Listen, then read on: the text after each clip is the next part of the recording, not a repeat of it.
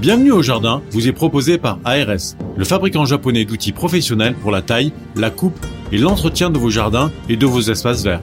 Vous avez besoin d'un avis, d'un conseil? Consultez-nous sur notre site www.ars-france.fr.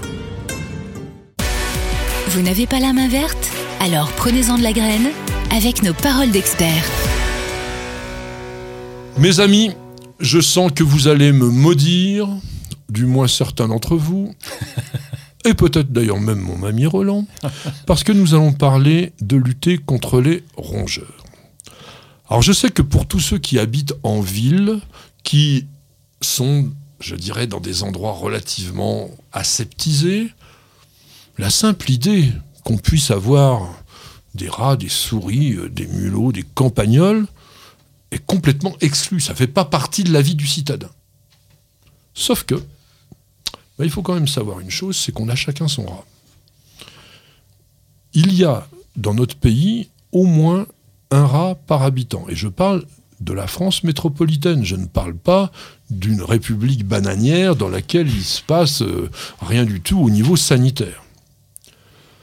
On va vous donner ensuite quelques chiffres assez éloquents sur les conséquences de ce que peuvent produire les rongeurs, tout simplement justement par le fait qu'ils prolifèrent.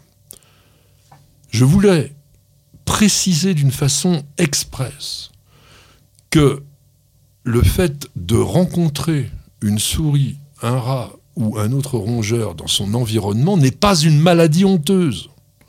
Ce n'est pas forcément à cause de vous qu'ils sont là, même si ce sont des commensaux de l'humanité et qu'ils aiment vivre de nos peut-être erreurs, comme le dira Roland, mais globalement, ils ont depuis des millénaires, bien avant l'industrialisation, bien avant l'avènement des villes, vécu au contact des humains et ils ont choisi volontairement de le faire. Donc ils nous embêtent, pourquoi? Ben Parce qu'ils dévorent ce que l'on récolte, parce qu'ils souillent aussi les éléments sur lesquels ils peuvent se déplacer. Hein. L'urine de souris, par exemple, c'est quand même très très malodorant. Et surtout, et là je parle des rats, ils sont vecteurs de maladies extrêmement graves. Donc voilà pourquoi je pense qu'il faut se mettre dans l'idée que lutter contre les rongeurs font partie, fait partie du quotidien. Maintenant, je laisse la parole à Roland parce que je sais qu'il n'est pas d'accord, parce que avec lui, tout le monde il est beau, tout le monde il est gentil. J'aime bien ta façon ambiguë de présenter les choses, mais on ne se refait pas, mon cher Patrick. Non, c'est euh, évidemment que l'excès euh, d'un animal de compagnie comme le rat ou la souris, c'est toujours un peu compliqué, comme le chat en, Australie par exemple, qui commence à proliférer de façon conséquente. Il va nous comparer les rats aux chats. Et eh oui. Moi j'aime mieux les chats qui mangent les rats. oui, c'est ça. Mais ils mangent tout. Ils mangent tout. Ils ont tendance à éliminer aussi euh, les oiseaux toute biodiversité, donc ça peut être un, peu embêtant. Non, c'est simplement les conséquences de notre façon de vivre et de notre société. Et c'est donc euh, c'est grâce à nous qu'on a pu développer les rats, puisque à la campagne, tu sais, quand il n'y a pas a pas une accumulation de, de, une concentration d'humains, eh bien il y a beaucoup moins de rats et il y a un équilibre qui se fait avec euh, les petits animaux qui viennent, qui viennent manger aussi ces rats. Ils font partie de la chaîne alimentaire de l'équilibre. Donc euh, ce sont les déséquilibres qui provoquent ces déséquilibres et tu as euh, il y a un déséquilibre avec les rats et les souris, mais parce qu'il y a une concentration d'humains à un endroit qui laisse traîner euh, toute leur bouffe à droite à gauche, et ça pose problème. C'est pas simplement le fait de laisser traîner les choses à droite à gauche, c'est le, le problème de les produire. C'est-à-dire que globalement, à partir du moment où on récolte des choses, eh bien, les rats, les souris ont envie d'aller s'en nourrir. Il y a un problème de démographie avec les rongeurs. Ils sont un peu comme nous, ils sont capables de se reproduire toute l'année. Ils peuvent avoir jusqu'à 20 descendants directs par an et par femelle. Mais comme ils atteignent la maturité sexuelle à 3 mois, ah oui, si vous faites le calcul, un couple de rats peut engendrer mathématiquement une descendance de 600 individus en un an, ce qui fait 250 000 en 3 ans. Donc on voit alors bien entendu, c'est totalement faux comme calcul. C'est simplement un calcul. Parce que comme le dit Roland, il y a quand même des prédateurs qui existent dans la nature pour pouvoir rééquilibrer tout ça. Les premiers prédateurs étant les rapaces, et puis d'autres animaux comme les renards, par Oui, exemple, aussi. hein. donc tous, tous les animaux qui sont carnivores se nourrissent principalement de, de rongeurs. Et les reptiles, les reptiles sur le, enfin je parle des, des serpents qui sont des gros consommateurs de rongeurs.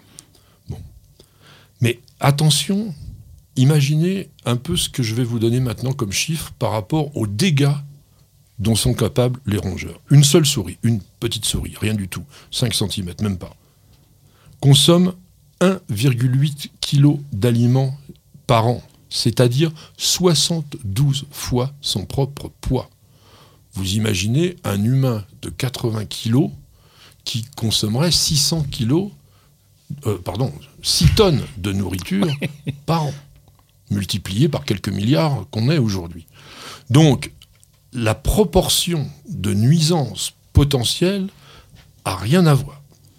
On va vous dire d'autres choses. Un surmulot, donc un rat d'égout, peut rendre impropre à la consommation 300 grammes de blé par jour, 110 kilos par surmulot. Là, on rigole plus. On est quand même sur des productions dont l'humanité a besoin simplement pour se nourrir. Et aujourd'hui, sachant toutes les méthodes de lutte qui sont mises en place dans l'ensemble des pays du monde, eh bien, les rongeurs détruisent environ 50 millions de tonnes de nourriture par an. Et quand on parle de problèmes de la faim dans le monde, ils en sont un des vecteurs majeurs. Donc, l'idée même de travailler à réduire. Alors attention, hein, là je vais dans le sens de Roland. Il n'est surtout pas question d'imaginer l'éradication des rats ou des souris. Pour une bonne raison, c'est que plus de rats, plus de souris, plus d'oiseaux, plus de, euh, plus de rapaces, plus de beaucoup de choses, et puis tout ça, c'est l'effet papillon dont on parle. Bon. Mais, globalement, la régulation des populations pour que l'on puisse avoir une prédation, quand je parle d'une prédation, c'est un prélèvement acceptable sur ce que l'on produit, c'est indispensable. D'ailleurs, c'est obligatoire. La lutte anti-rongeur est quelque chose d'obligatoire. Non, ce qui est, euh, dommage, c'est que nous provoquons, avec notre mode de fonctionnement, l'humain provoque des déséquilibres qui entraînent forcément des déséquilibres. Ce déséquilibre, ben oui, on a une ville, on a du gaspillage alimentaire, on a des poubelles qui traînent, etc. Donc nous, humains, provoquons des déséquilibres en ne faisant pas attention à la nature et effectivement, l'effet papillon entraîne eh bien, ce développement des, euh, rongeurs euh, autour de nous.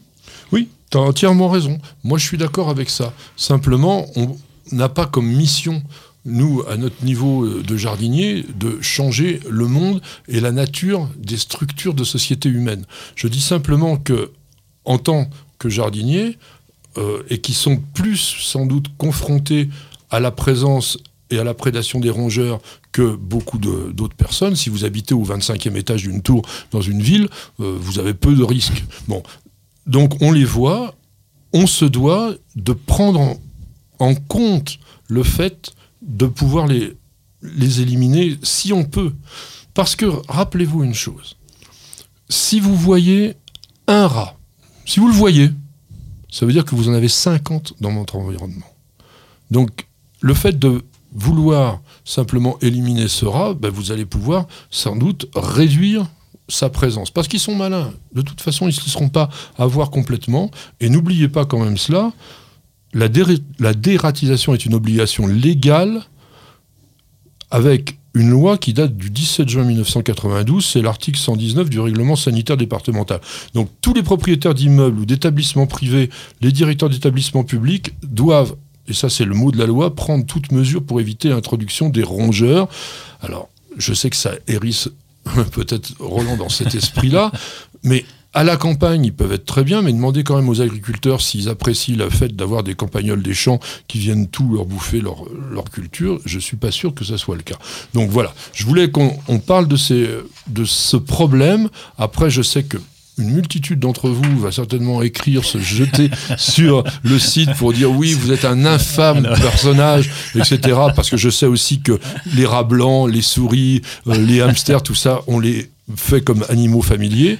Mais n'empêche que si vous êtes confronté un jour avec des dégâts de rongeurs, eh bien, je pense que vous reviendrez un peu dans mon camp.